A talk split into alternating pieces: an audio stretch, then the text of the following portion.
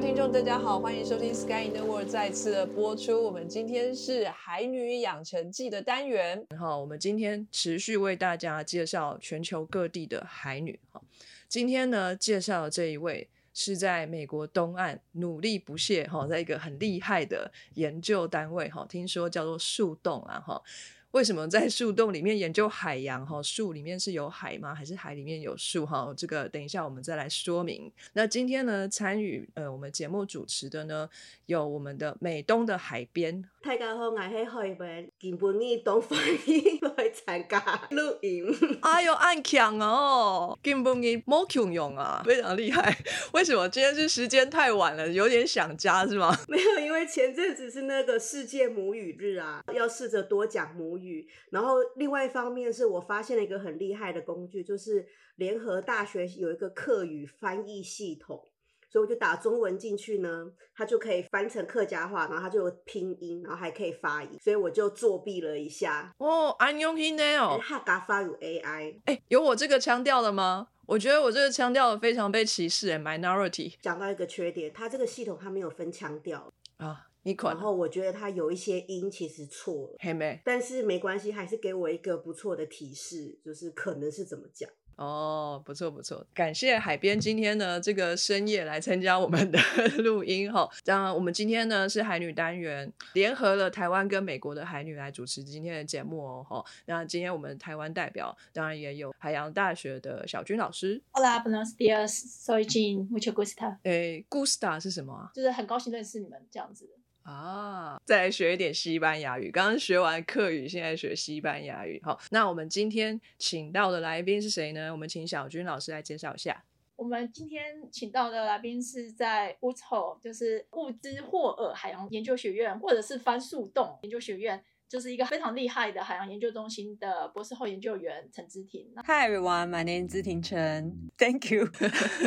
那我们请姿婷来介绍一下她现在主要研究的主题是什么呢？好，我现在主要在的这个研究单位呢，主要是做这个水下声学研究的实验室。那主要是想要利用这个声呐嘛，它是主要在探测海洋啊，还有海中通讯的这个工具。那我们可以知道说，当声音在水中传递的时候呢，会受到像是水团啊，或是一些环境的影响，那就会使得声线在水中产生折射或反射。所以我们想要知道说，这个讯号被这个环境影响的这个变化情形。所以我们会用像是一些数值的模拟啊，还有实际去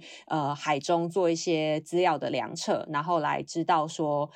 什么样子的环境下它的这个讯号有多大的变化这样。你有主要测量的 target 吗？比方说你是要量测某些生物的数量？我们也会跟做生物的合作，那他们就会研究是鲸豚类的，或是有一些虾子，他们也会发出一些声音。那我们主要是说在海洋中，可能假如说有内波啊，或是洋流，那它的流特别强的时候，温差特别大，所以我的声源速度也会变化很大，传递的路径就会有很大的变化这样子。所以是量声音到接收声音的这段距离中，它到底能量有多大的变化。所以你在测量的时候，中间要先清场这样，在这中间就是说虾子走开，鲸豚都走开这样吗？没有耶，就是说我们就是想要知道环境中的变化对于这个声音的影响，所以反而是说在这个季节的时候，这个声音从 A 点到 B 点，它假如说是10个 dB， 可是在夏季的时候 A 点到 B 点突然声音就变5个 dB， 那我们就要知道说为什么，是因为温度上面的变化，还是有很多虾子突然出现的，或很多鱼群突然出现，然后要去了解它这样子。啊，那你怎么知道中间是虾子还是鱼啊？真的用算的可以算出来哦。因为我不是做生物这方面，但是他们的确会有在声音的频率上面会有一些变化这样子。那当然也有需要做现地的调查，那你就会知道说到底是虾子还是鱼还是什么东西这样子。我在看那个做碳封存研究的时候，就有看到有人用 acoustic，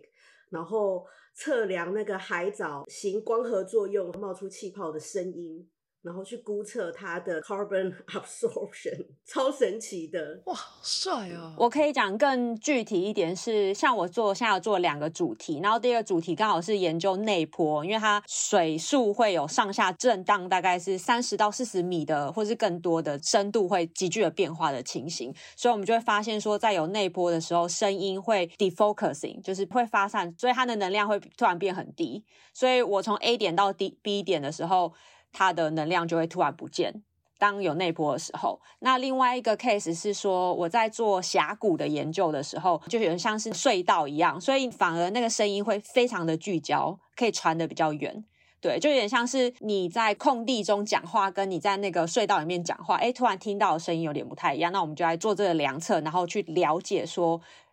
到底是什么样子的因子会让它的声音突然变大这样子，或是说它这个峡谷可能是在什么频率的时候声音会变得特别大，可是在比较低频的时候声音就不会有这个效果，为什么这样子。那你会用 ADCP 吗？我们不会用到 ADCP。 你们是用水下麦克风的那一种吗？对，我们是用水下的声源和麦克风，然后 ADCP 是专门就是做那个水流的观测嘛，那它是一个 background 的资讯，就是我们也还是要知道这个整体的状态，但是收资料的不是 ADCP 这样。什么是 ADCP？ 中文是都普勒流速仪，所以它利用因果和接收器有一段距离，然后知道说这个在这中间的 particle 颗粒在传递的时候的方向，所以我可以利用这个颗粒反射回来的讯号去知道说它的这个颗粒是远离我还是靠近我，去辨别这个流速是往左还是往右啊，往东还是往西这样子。这个我就有听懂了，欸，我的物理还是有学到一点点。都普勒效应就是那个救护车很快的从后面经过你，然后再往前走的时候，你会听到救护车的声音是哦咦哦咦哦咦哦咦哦咦哦咦，声音不一样，但它其实发出的声音都一样，但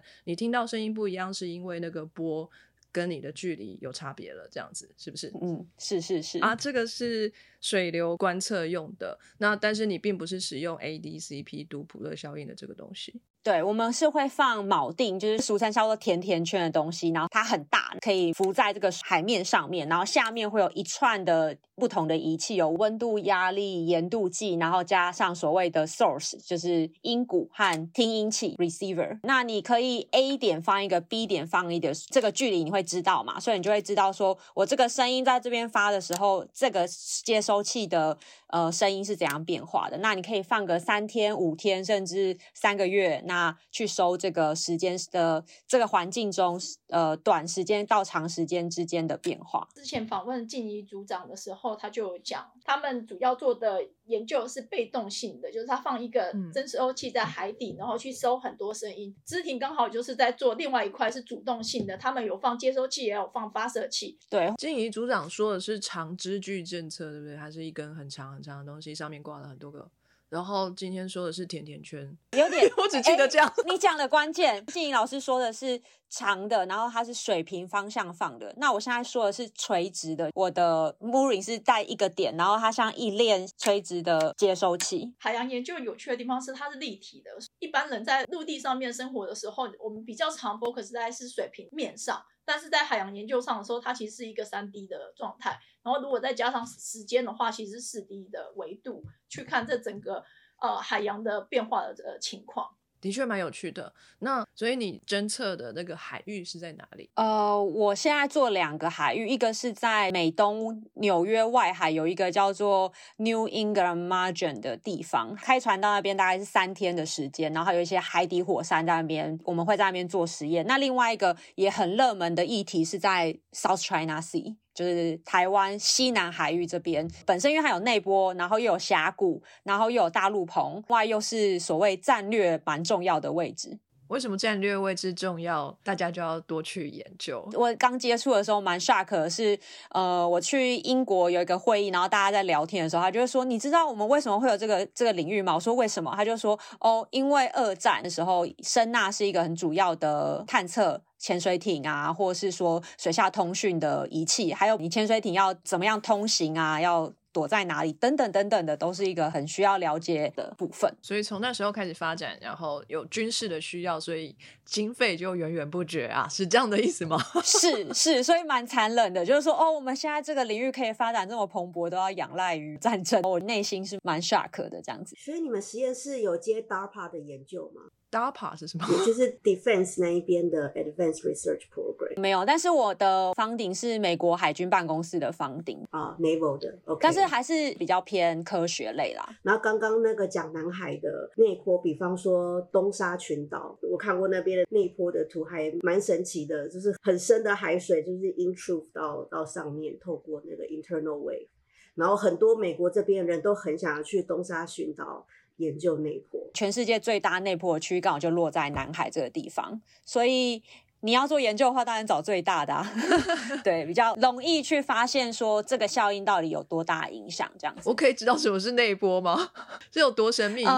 我也不是专业，但是我的理解是说，表面波在传递的过程中有一些地形上面的效应，它在传递的过程中它就在水下面造成一些扰动，所以这些扰动呢慢慢往上带呢，就会使得波在波中间产生了一个分界，因为它的密度有一个变化，所以呢这个密度的变化就会在海平面波下面产生的，也是有一个波的存在。对，所以你会发现说在100到200米水深的地方呢，它的这个温度的变化会突然急剧的变低或变高，它是能量上下传递很重要的一个机制这样子。我想跟观众解释一下，就是为什么这个做海带研究的会提到东沙群岛那边有内波这一件事情呢？就是啊，如果这个养海带的时候排的这个够长，然后如果海带跟海带之间的间隔对的话，就会产生内波，然后就可以把比较深的 nutrient 往上带，就是有一种 upwelling 的现象。对，那这对于海藻推到海外的养殖是一件很关键的事情，因为如果你要在 offshore 养东西，最关键的就是营养盐，那你要嘛就要想办法把下面的nutrient 胖上来，不然就是要想办法加。那他们就发现说可以借由 internal wave 的方式把 nutrient 往上。哦，帅哦，这样感觉好像音差哦，就是两根海带中间的距离，然后这边共振，可以这样子解释，是波中有波，波波相连到天边。哎，不好意思啊，我这个小时候看那个环宇搜奇看很多啊，那个海最神秘的一个地方就叫百慕达三角洲，就是常常东西会不见，很神秘的地方。那个地方有没有什么不一样啊？有人在研究吗？还是太可怕了不敢去？哦，那边有一个很大的海洋研究中心，那个百慕达海洋研究中心，而且他们有那个全世界历史最长的一个 data set， 还有它有分层调查，而且百慕达那边有个很特别的地理因子，就是它开出去不用很远就变很深，所以它非常适合做各式各样的海洋研究，也是各式各样海洋研究的梦幻天堂。哦，真的哦？那那里有内波吗？没有特别听说，可以去查一查。但是那个 carbon cycle 的研究在那边就很多，因为你就想要研究表面的碳怎么样传到海底。OK， 那边就是够深，而且不用开很远就很深，可以做各式各样的研究，而且那边又有很多年的 data 记录，所以可以有历史的对照。对，我之前有个学弟想要去百慕达海洋研究站投他的博士后，我就说哎，这里感觉很棒哎，他的海洋研究的资源和设施都很丰沛，但他最后没有选择哪里。然后我就问他说你怎么没有选择这里？他说可是小时候看太多这些，我很怕我的飞机到那边会不见。所以姿婷也是因为这样选择树洞嘛，树洞安全一点可能吧我后来还有特别去查一下说那为什么我们这个机构会变得有名。在当时30年前，美国可以选择的海洋研究机构本来就不多，可能就是美西的 Scripps， 然后美东就是的 Woods Hole， 然后还有芝加哥和迈阿密各有一个海洋研究中心，这样大概在4-5个吧。那我就说那可是过了30年为什么会变得那么有名呢？他就说哦，主要是因为铁达尼号的那个沉船，他们那时候呢就是有点 promote 的意味，就是派那个水下潜水艇啊去把整个铁达尼号的样子拍出来，还有派所谓的这个水下机器人去把它拍照，然后拍照以后把它 mosaic 起来，所以它就有一个完整铁达尼号在水中沉船的样子。他们有一个纪录片，那个时候才开始把树洞我们都叫呼吁啊，海洋研究机构给 promote 出去这样子。对，呼吁我觉得这个缩写好有趣，Woods Hole W H 然后 Oceanographic Institution WHOI 会，就是很异国情调的一个简写，很酷。如果你上那个网站上，它还有卖纪念品哦。我买了不少，我捐了不少钱。在美国的海洋研究中心，树洞是非常非常具有盛名的哈。这是一个非常神秘的机构吗？就是也是有军事的 funding 这样。还是海洋研究的都有，对，应该是都会有，但是因为我们这个机构它是非盈利的私人研究机构，老板们他们都说他们其实多做并不会领特别多的薪水这样子，只是我们的 funding 就是你要从很多像是海军办公室啊，或是一些什么离岸风电的计划啊，或是美国的教育基金的经费来源这样子。我们这个机构还有另外一个不能说是卖点，但他现在在 promote， 就是说我们有那个 MIT 的 join program， 就是说我们很需要学生，我们很需要新血，然后他的合作单位是 MIT， 如果对海洋有机研究兴趣的人也可以试着用 MIT 的这个 join program 来做海洋研究这样子。 MIT 也是在麻州对不对？大概1个小时吧，以美国人来说1个小时真的有够近。对，有够近，对，感觉不错，有 MIT 的头衔，然后在HUI工作很酷。然后我们把时间轴拉到很久很久很久以前，当姿婷还是小女孩的时候，这个妈妈如果问你说，诶，姿婷啊，长大以后想当什么啊，那你会说什么样的答案呢？我记得我幼稚园的毕业证书上面，老师就有问我说你以后想当什么，然后我就写我不知道，然后老师就说你想不想当老师呢，我就说好啊我想，然后他后来又说那你有没有第二个选择呢，然后我那时候就什么都不知道，可我脑海中想的是不然当科学家好了。我现在回去翻我的毕业证书上面还写科学家，所以 maybe 我小时候就想当科学家吧。小时候你是怎么接触到科学家这个名词的啊？你是看什么科学小飞侠吗？不好意思啊，这个年代有点久远。我记得我小时候好像有，就是我爸妈有订那个就是国语日报吧，然后里面就有很多一些有趣的故事啊。那时候就觉得好像我很喜欢出野外，就去什么爬山啊，或是去一些奇奇怪怪的地方啊，我觉得好酷哦，我就觉得好，那我要可以做一个工作是可以一直往外跑的工作。哎，这样跟静怡老师也蛮像的。他就是喜欢往外跑。大学要选科系的时候，哦，我不喜欢物理，我也不喜欢化学，我也不喜欢生物，就全部画叉叉以后发现，哎，我没有不喜欢地球科学，所以我就念了地球科学系这样子。地球科学是结合前面3个哎，这就是盲点，因为我只看得懂地球科学，就是它里面没有化学，没有物理，什么都没有，所以感觉啊，可以一直出去玩，多好啊！名字里面没有，但本质上是有的，并没有看清楚这样子。对，我还记得我高中的化学老师还有特别跟我讲，就是我那时候已经放榜，就确定可以去地球科学系以后，我就开始不念书了。高3的时候，然后化学老师很生气说：“你以后会后悔，知道你以后要用到化学吗？”然后我还当面跟他说：“我才不会用到。”然后我大一的时候那个化学就被挡了，才说嘴就打嘴。Acoustic 研究很吃物理跟数学没错，所以好像就你不懂所以你才会往前走啊。对，但我知道说做物理或做化学好像好难好难好难，所以我就当下就直接不在选项里面了。然后到了地球科学系以后发现我好像其实也没那么喜欢做什么岩石啊矿物啊，有些碰得到化学的东西或是遥测啊这方面的我都没有太多的兴趣，所以也是用删去法，就我在念海洋这相关的科系的时候我觉得蛮有趣的，因为我上了一堂课是在介绍那个天然气水合物，他就是讲说它是未来的替代能源啊，我就觉得好像做能源这个议题是比较跟人类息息相关，然后又不会有物理化学，又是一个根深蒂固觉得不会有物理化学就很棒，然后我就想说那我就要念海洋相关，所以我就去念海洋研究所，所以就跨到海洋这个领域了。能源还是很多物理化学啊，所以就是我不懂嘛。好，字面上意思就是做一个能源嘛，而且是海洋能源，那时候还蛮新的，所以一定没有太多人往这方面做，所以就觉得那是个机会。你要不要来当我同事？我们要扩编缺人，好像不错，重圆你海洋能源的梦想。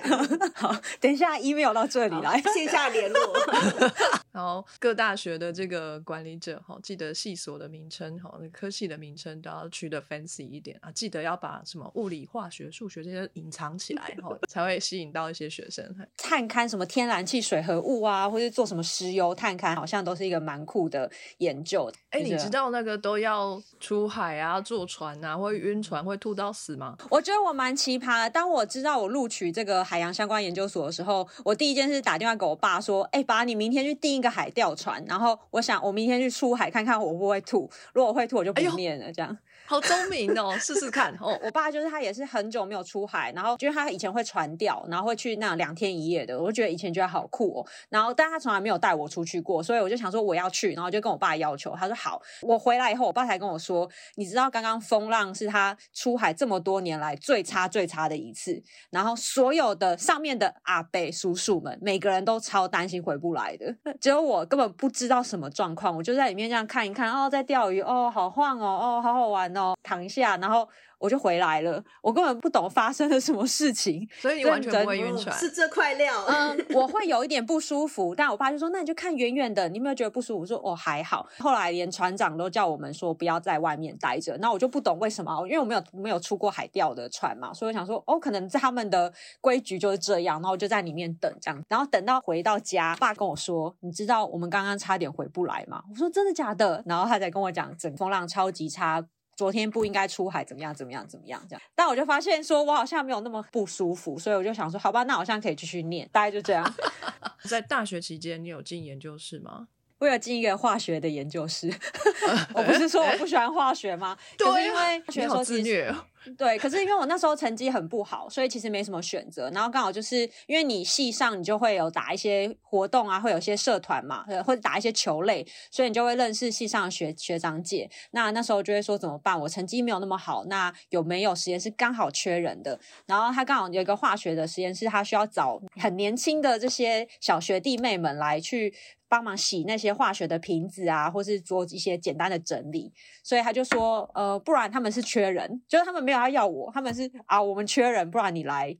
洗个瓶子之类的，所以我那时候是有1年的时间在那个化学的实验室，但其实做的实验非常非常少。对，洗瓶子的实验 OK。 那个有没有薪水啊？有，就几千块，就哦开心哦，可以自己赚钱了这样子。虽然在实验室里面，但没有做太多的实验，但你也算是试过水温，就是在研究室里面是什么样的生活你也有看到。我在大学的时候还有遇到一个蛮好的学长，他会带学弟妹们念 paper， 不知道他是他自发性还是被老师要求，但是他就会把我们这些小学弟妹们约起来，然后一人发一篇，然后那一篇看好久，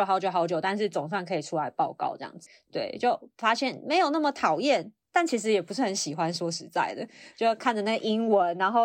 又觉得啊，这个我为什么要念它，跟我有什么关系这样子，但因为学长姐的要求就把它念完这样子。那你怎么会想要继续念研究所呢？那时候不会想说出去工作好了，既然1-2千块的甜头你都开心，以后出去工作是几万块的事情，应该很送吧？因为我那时候就想说大家都在考研究所，其实有点盲从吧，就是说大家都考那我就考吧，所以考了，然后就考上啦，那考上就念吧，所以有一点这种心态。而且我那时候只有考1间研究所而已，所以我那时候就觉得说如果我没有考上我就去工作，如果考上我就去念，就我只给自己一个选择。所以是看了一些研究所，然后选择老师的研究项目是能源相关的、地质相关的，你就考那一间吗？我刚才讲到的关键是天然气水合物，所以我就上网 Google， 然后就找到一间是做天然气水合物的，所以我就锁定那个老师了。所以那时候有想说如果我进了这研究所，但这个老师不收我的话我也不念了这样。其实那时候有想说可以去工作啊或什么，但就觉得说那我给自己一个机会，然后这个机会如果都没有成功的话就算了这样子。结果他进到台湾研究的天然气水合物非常知名的大的实验室，对对对，他也是我硕士班的口尾。为什么从天然气水合物变成 acoustic？ 我的硕士班的研究题目是用声呐去看天然气水合物，它会有像是气体会冒出来嘛，所以我们要去找这个气体渗漏的地方，所以我们就需要用声呐去探测说海床长什么样子，然后是不是有一些特征是冒气出来的特征，声呐是比较偏在应用上面的，假如说我把机器打开，然后怎么样讯号回来这样子，然后越做越觉得说，如果我只知道怎么把这台机器打开，然后怎么做后端的资料处理，我不懂为什么这个音鼓要这样设计，为什么要是这个形状的话，我好像没有办法知道全套，所以我就自虐吧就觉得哦，那我要知道更多这样子。你还是要有点天分吧，像我也不喜欢数学，我也不喜欢物理，真的叫我去好，我下定决心我要念，可是我也念不起来啊，那个都公式那些，光是看那些代号我的头都晕了，我真是不知道在干什么。我觉得我蛮幸运，是我蛮喜欢数学的，我是喜欢数学的人，那我是不喜欢物理也不喜欢化学肯定所以算这个式子，算这些公式是 OK 的，就没有到那么的排斥，对，但不要有是最好那现在你天天都要用到吗？算这些东西。对，因为我们现在在跑数值模型，去把整个环境建立起来，去回答为什么会有这些影响，所以需要数学方程式才有办法去 run 这个数值模型嘛。但因为声音的 equation 就那几个，所以好像也没有到那么的困难。那是说是的研究当中有牵扯到声呐，然后就一去不复返了嘛，是不是就一直到现在？好，那说是这边做完研究之后你还继续想要深造，是这样吗？我的硕士班老板非常非常的有谋算，我在做这个题目的时候刚好有一批外国人来，因为我们使用的是外国人的仪器，我们就一起出海啊，然后一起做研究啊，就觉得哦好有趣哦，原来就是做海洋研究可以这么的国际化。因为我那时候使用的是这种水下无人载具，是那种我们叫做 AUV 的这个仪器，就要有很多的工程师和很多的科学家。这个研究原来不是只有做能源，还有好多其他的 component， 就是有要做 engineer的人，然后要做生物的人，各式各样的海洋学家会合在一起。然后因为我可能也是一个年轻的妹妹那个时候，所以那个美国的老师就说那你这个学生蛮积极的，因为我那时候对什么事情都蛮有兴趣的，他就说要不然你要不要航次结束后找一个月来他们那个单位去类似像实习，或是说一个类似交换的机会，你只要帮他出机票，我会想办法让他有地方住和有地方可以生活这样子。然后我就被邀请去美国，所以我的视野就突然之间就蹦打开来，就突然觉得说好像除了这以外还可以做更多，可是 maybe 可以真的成为科学家。到那个美国办公室以后，他们那个很贼，他们的外面是他们的办公室是一大片落地窗，外面是有那个鲸鱼在喷水啊，或者是说你出海的时候旁边就有海豚啊会跑在你旁边，或者有很多那个海狮啊海豹，反正那个办公室超级漂亮。然后你做研究做一做往外看，就觉得哦这世界多么的美好，然后就觉得说我一定是立志要成为科学家，这样我才有办法有朝一日来这个办公室工作这样子。对，所以我是为了那一片落地窗，然后就觉得说好，我要念博士班，我要取得博士学位，我才有办法做这件事情这样子。你真的好优秀哦，马上就被相中。你出去那一次航次有几天啊？那个航次也要20天左右，对，前前后后。哇，好久哦！那你要多烦人才会被相中啊？就是这为什么？安娜干嘛的？我想知道。要很烦人，我觉得有几个关键，就是我们出海研究要24小时都要有人在值班，所以我那时候就是刚好被安排到一个夜班。所以他就会觉得一个小女生很奇怪，这个时间不睡觉好认真哦。可是殊不知我只是刚好被安排到一个很奇怪的时间，你夜班12个小时值完以后，你隔天早上起来你又会肚子饿啊或什么，所以我无时无刻那20天我都一直出现在所有人的视线范围内，好像都不休息这样子。殊不知我只是因为我半夜就是在工作，然后我白天就是在玩乐这样子。然后因为我也是第一次人生中遇到那么多外国人，就问东问西啊，就是哦你们为什么要做这个啊，你们平常在干嘛这样子，一直在船上做专访就对，每个人都专访一次这样。我那时候还有那种满腔热血，充满了非常多的好奇心这样子。为了那一片落地窗，所以你就努力的要来申请博士班了，那结果如何呢？我觉得也是因为那个机会，所以那时候在申请博士班的时候，我的推荐信就可以请我在美国的那位老师帮我写嘛，那其实你就有很好的跟国外合作的经验，而且我的确刚好也发表了一个在国际会议发表文章，然后呢又回来，以念博士班的这个标准来说，就是至少我还够 qualify 这样子，所以就蛮顺利的开始念博士班了这样子。所以还是在那个老师那边吗？对，因为那时候他们那个航次蛮顺利的嘛，大家就有在讨论说，那我要不要之后再多来几次？我说那当然很好啊，我硕士班就做这个，而且又是跟这些团队我都合作过了，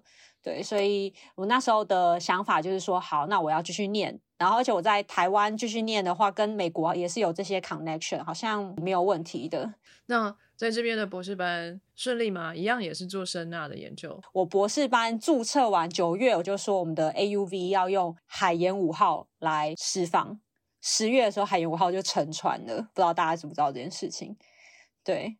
所以我的实验没了，当下有点觉得我是不是要赶快放弃念博士吧？因为我那时候9月到10月才1个月而已，我才付完注册费1个月，我当下是有一点慌张，就是说那我就没有资料啦，那我要换题目了这样子。对，所以我开始问老师这个计划会不会就取消，他们就很保留说他们还在想替代的方案，可是我又不可能什么事都不做，我就没有新的资料嘛，所以我就开始去找所上有蛮多像是做水下声学的，也有做海洋沉积物相关的。在我博一博二的时候，有点像是在各个地方打酱油吧，就每个就是有几个实验室有兴趣我就去看，然后想说我可不可以发展我第2、第3个题目这样子，算是我第一个开始做跟水下声学有关系的研究，可是那时候不觉得它会影响到我未来。过了2、3年以后，他们老板就突然说，我想到替代方案了，我们可以用海研1号放 AUV， 然后我就说好，所以又可以收资料，所以又到了博3、博4的时候才把资料收回来，所以我最后毕业的论文还是用所谓这个 AUV 的资料去取得的，就做声呐的资料去取得的。可是对我来说，因为它没有想象中那么顺利，所以我反而在这过程中学到了其他的技能，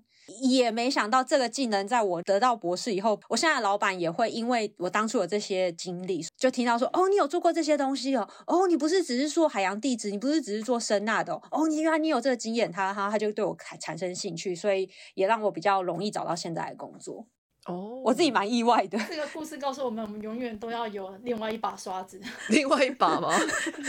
马桶刷之外还要有菜瓜布刷。那所以博士虽然题目稍微有一点改了，但是还是顺利拿到了。你刚刚说到的是4年左右，第4年的时候收到资料，然后第5年的时候科技部有博士后的千里马，然后我就有去其他国家旅游了一遍，在5年半的时候完成我的博士学位这样子。千里马在这个博士学位的最后好像很不错就是你已经有一定的能力了，然后再到其他的实验室去参观的时候会更有心得更有收获。我觉得是因为你已经本身有一些资料在手中了嘛，然后你那时候可以跟国外的人讨论的就不是只是我签证要到期了该怎么办，而是你觉得这个题目我可以怎么发挥，或是这篇 paper 就是怎么写。因为我那时候是去德国的 GEOMAR， 在那边问他们怎么写 paper 的经验是有点不太一样的。我的口尾里面有一个老师跟德国非常有 connection， 那他就推荐我说不然你可以找谁谁谁问他愿不愿意收留我这样子。我说好，就写写看。然后他就说好啊，因为千里马是会补助你一定的经费嘛，所以等于说费用上面不用担心，只要他愿意提供桌子啊网路啊，那你就可以过去了这样。我还没有听说过德国的海洋研究也很厉害吗？也很厉害啊，他刚好去的都是很厉害的机构。我看了你的履历，你之后又去了 JensTech， 然后去 GEOMAR， 是德国前1、2名的海洋研究的东西。不是我厉害，是我的老板们很厉害，他们都可以帮我找到对应的窗口。因为我说实在，我在身为博士生的时候，以这千里马经历来说，我其实去接受新的刺激比较多，可是你在那时候还没有办法做很多个研究，我可能只能 focus 在一个议题，然后把它做好而已。其他时间就是会跟不同世界的人聊一些平常生活上面的议题这样子。德国人好聊吗？有点难聊是真的所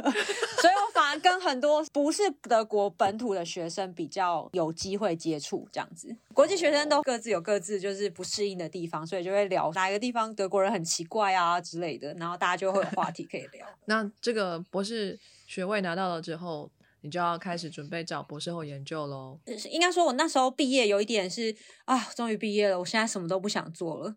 不要问我接下来想干嘛。毕业完的那半年到一年之间，我是没有任何想法，所以那时候我的老师就很重要，他有足够的 funding 可以再多养一个博士后。结果我已经毕业咯，那老师又说不然就先待着。那也遇到手上有其他也很好的老师，也还是在同一个所，但是老师就很好说不然你来我们实验室看看好了，所以我就去他们那实验室当博士后。但我还是在那个环境下，因为当时的想法也的确是我已经没有任何力气了，我好不容易练到一个博士学位，我现在真的不想想太多这样子。是怎么样最后苏醒起来？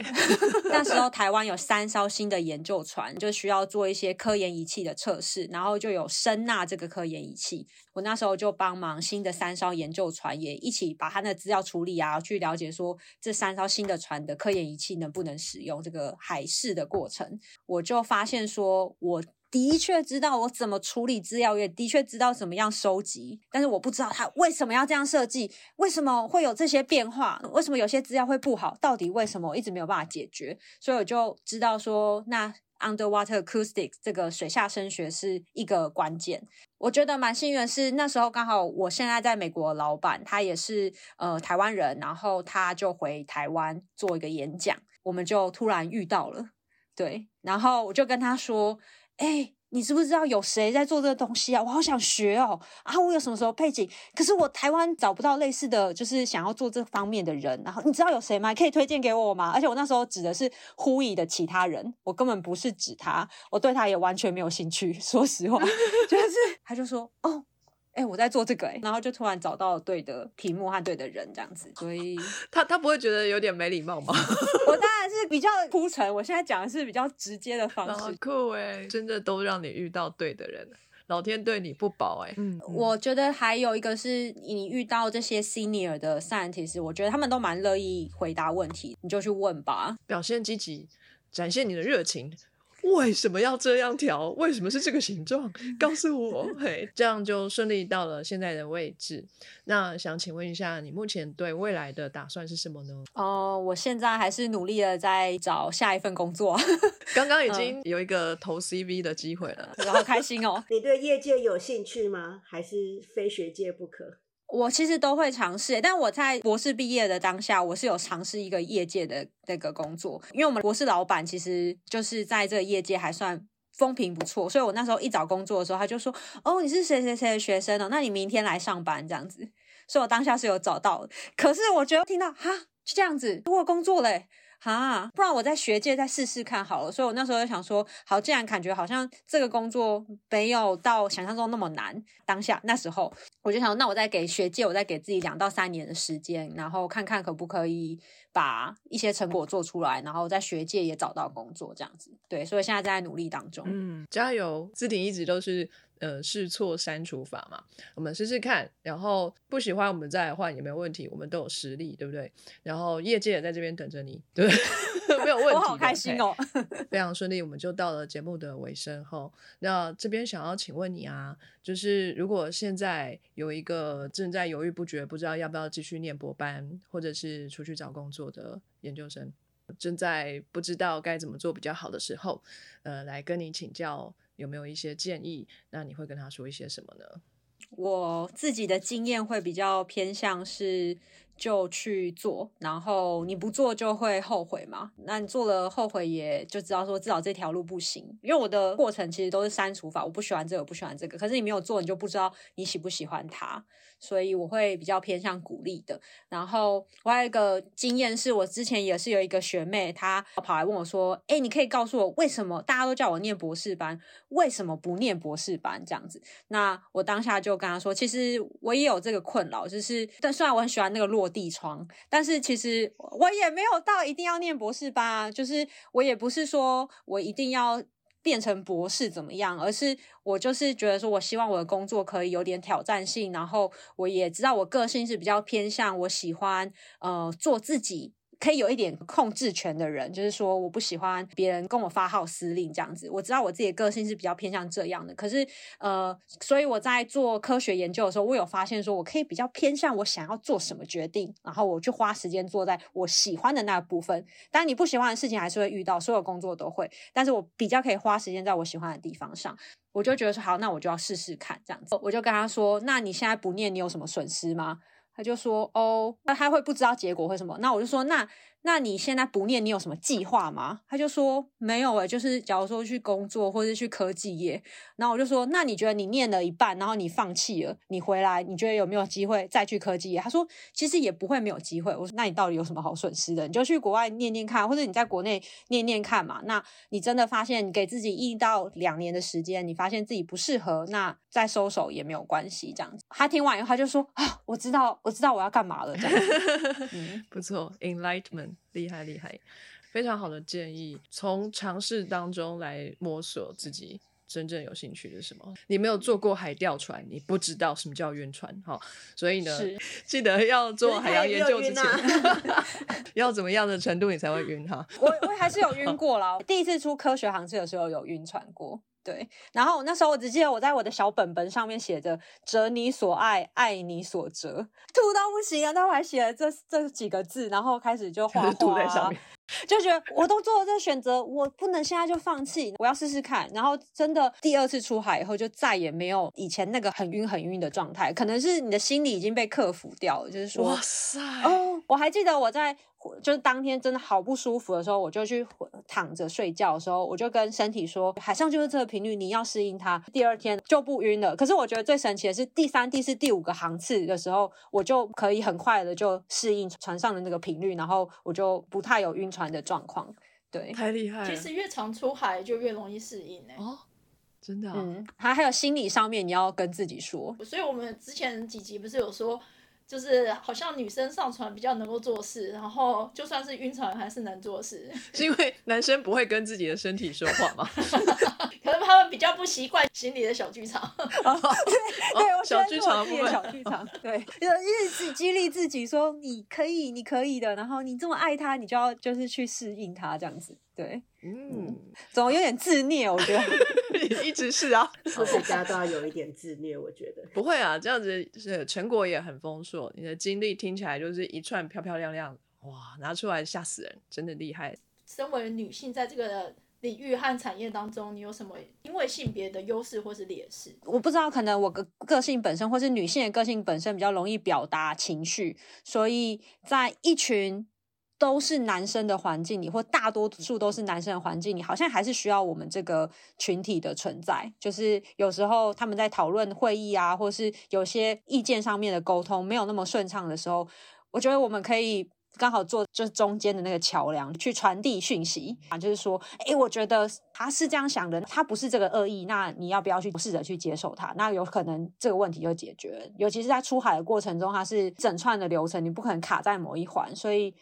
在这个环境中，我觉得这个优势就是表达的能力。可是可能也有男性的表达能力也很好的，那可能就不是性别的问题。劣势的话，当然就身体上面嘛，假如说你的生理期啊，就肯定是一定比别人不舒服。那你好像很难去跟就是身为男性的人说，我现在生理期超不舒服，这样子。对，好像很难跟一些姐妹对啊，这个船上会不会有男性姐妹啊？好像没有特别的多，或是我没有特别有这个经验。对，但是就是的确生理上，或是我们的力气就是比男生小，至少我自己啊，力气就是特别小，所以他们有时候在后甲板要作业的时候，我可能大多数的角色就是可以做一些很轻的活，或者在旁边加油，或者拍拍照啊，或是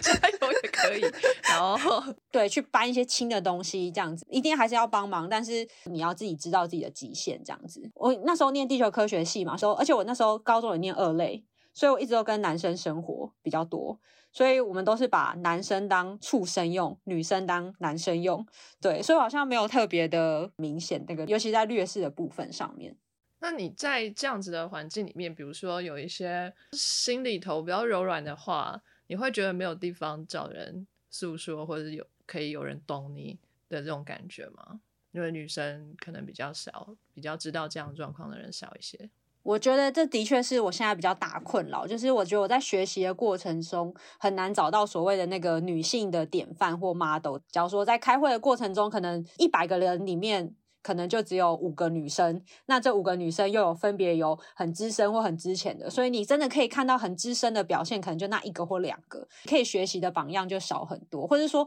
在什么样环境进退应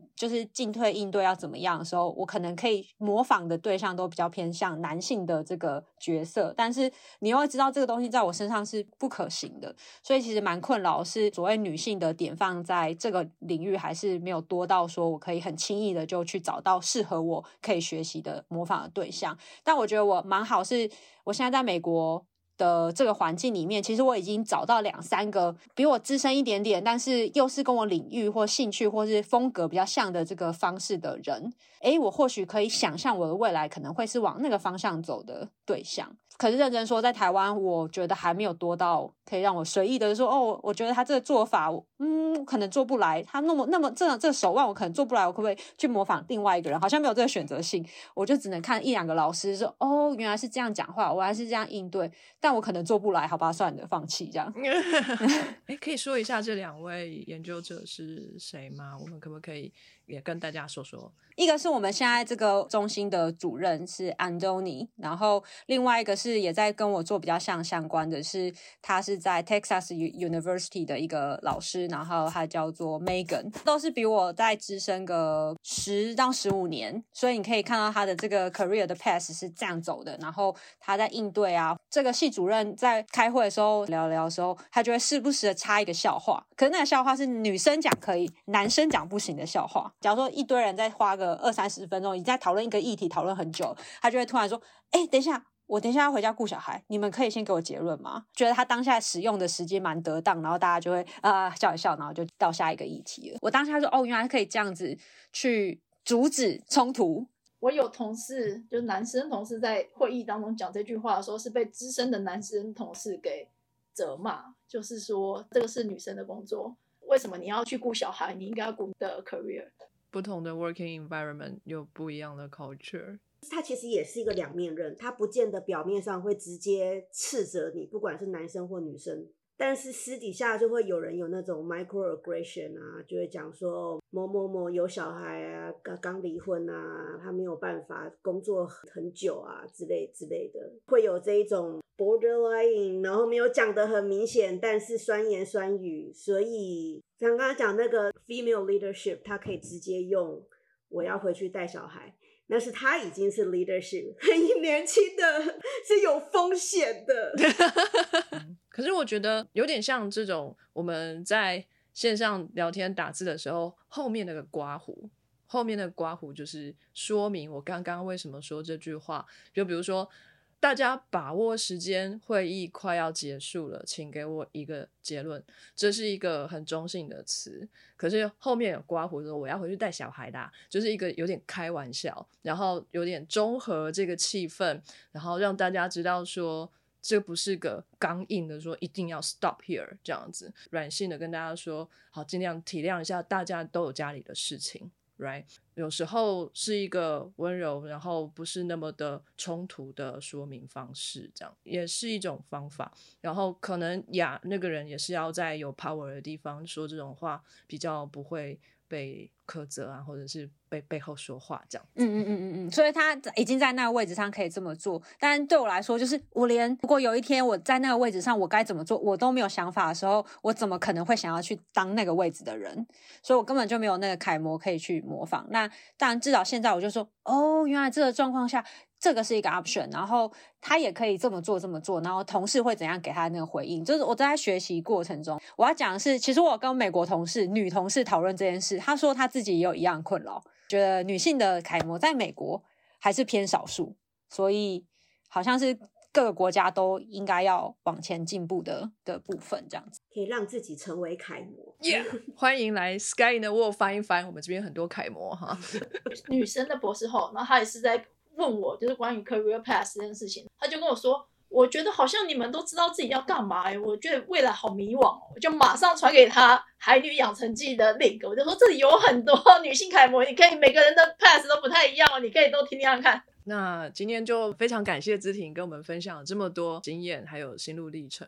希望以后还有机会可以继续合作，也希望你的未来一片光明，海边可以找到这个厉害的帮手。好，感谢各位的时间，希望有机会我们可以再聚一聚，继续聊一些有关于研究、有关于人生、有关于职业发展的部分，也希望芝婷呢有很好的未来发展。好，那今天就先到这边结束咯，跟大家说声再见吧，拜拜，拜拜。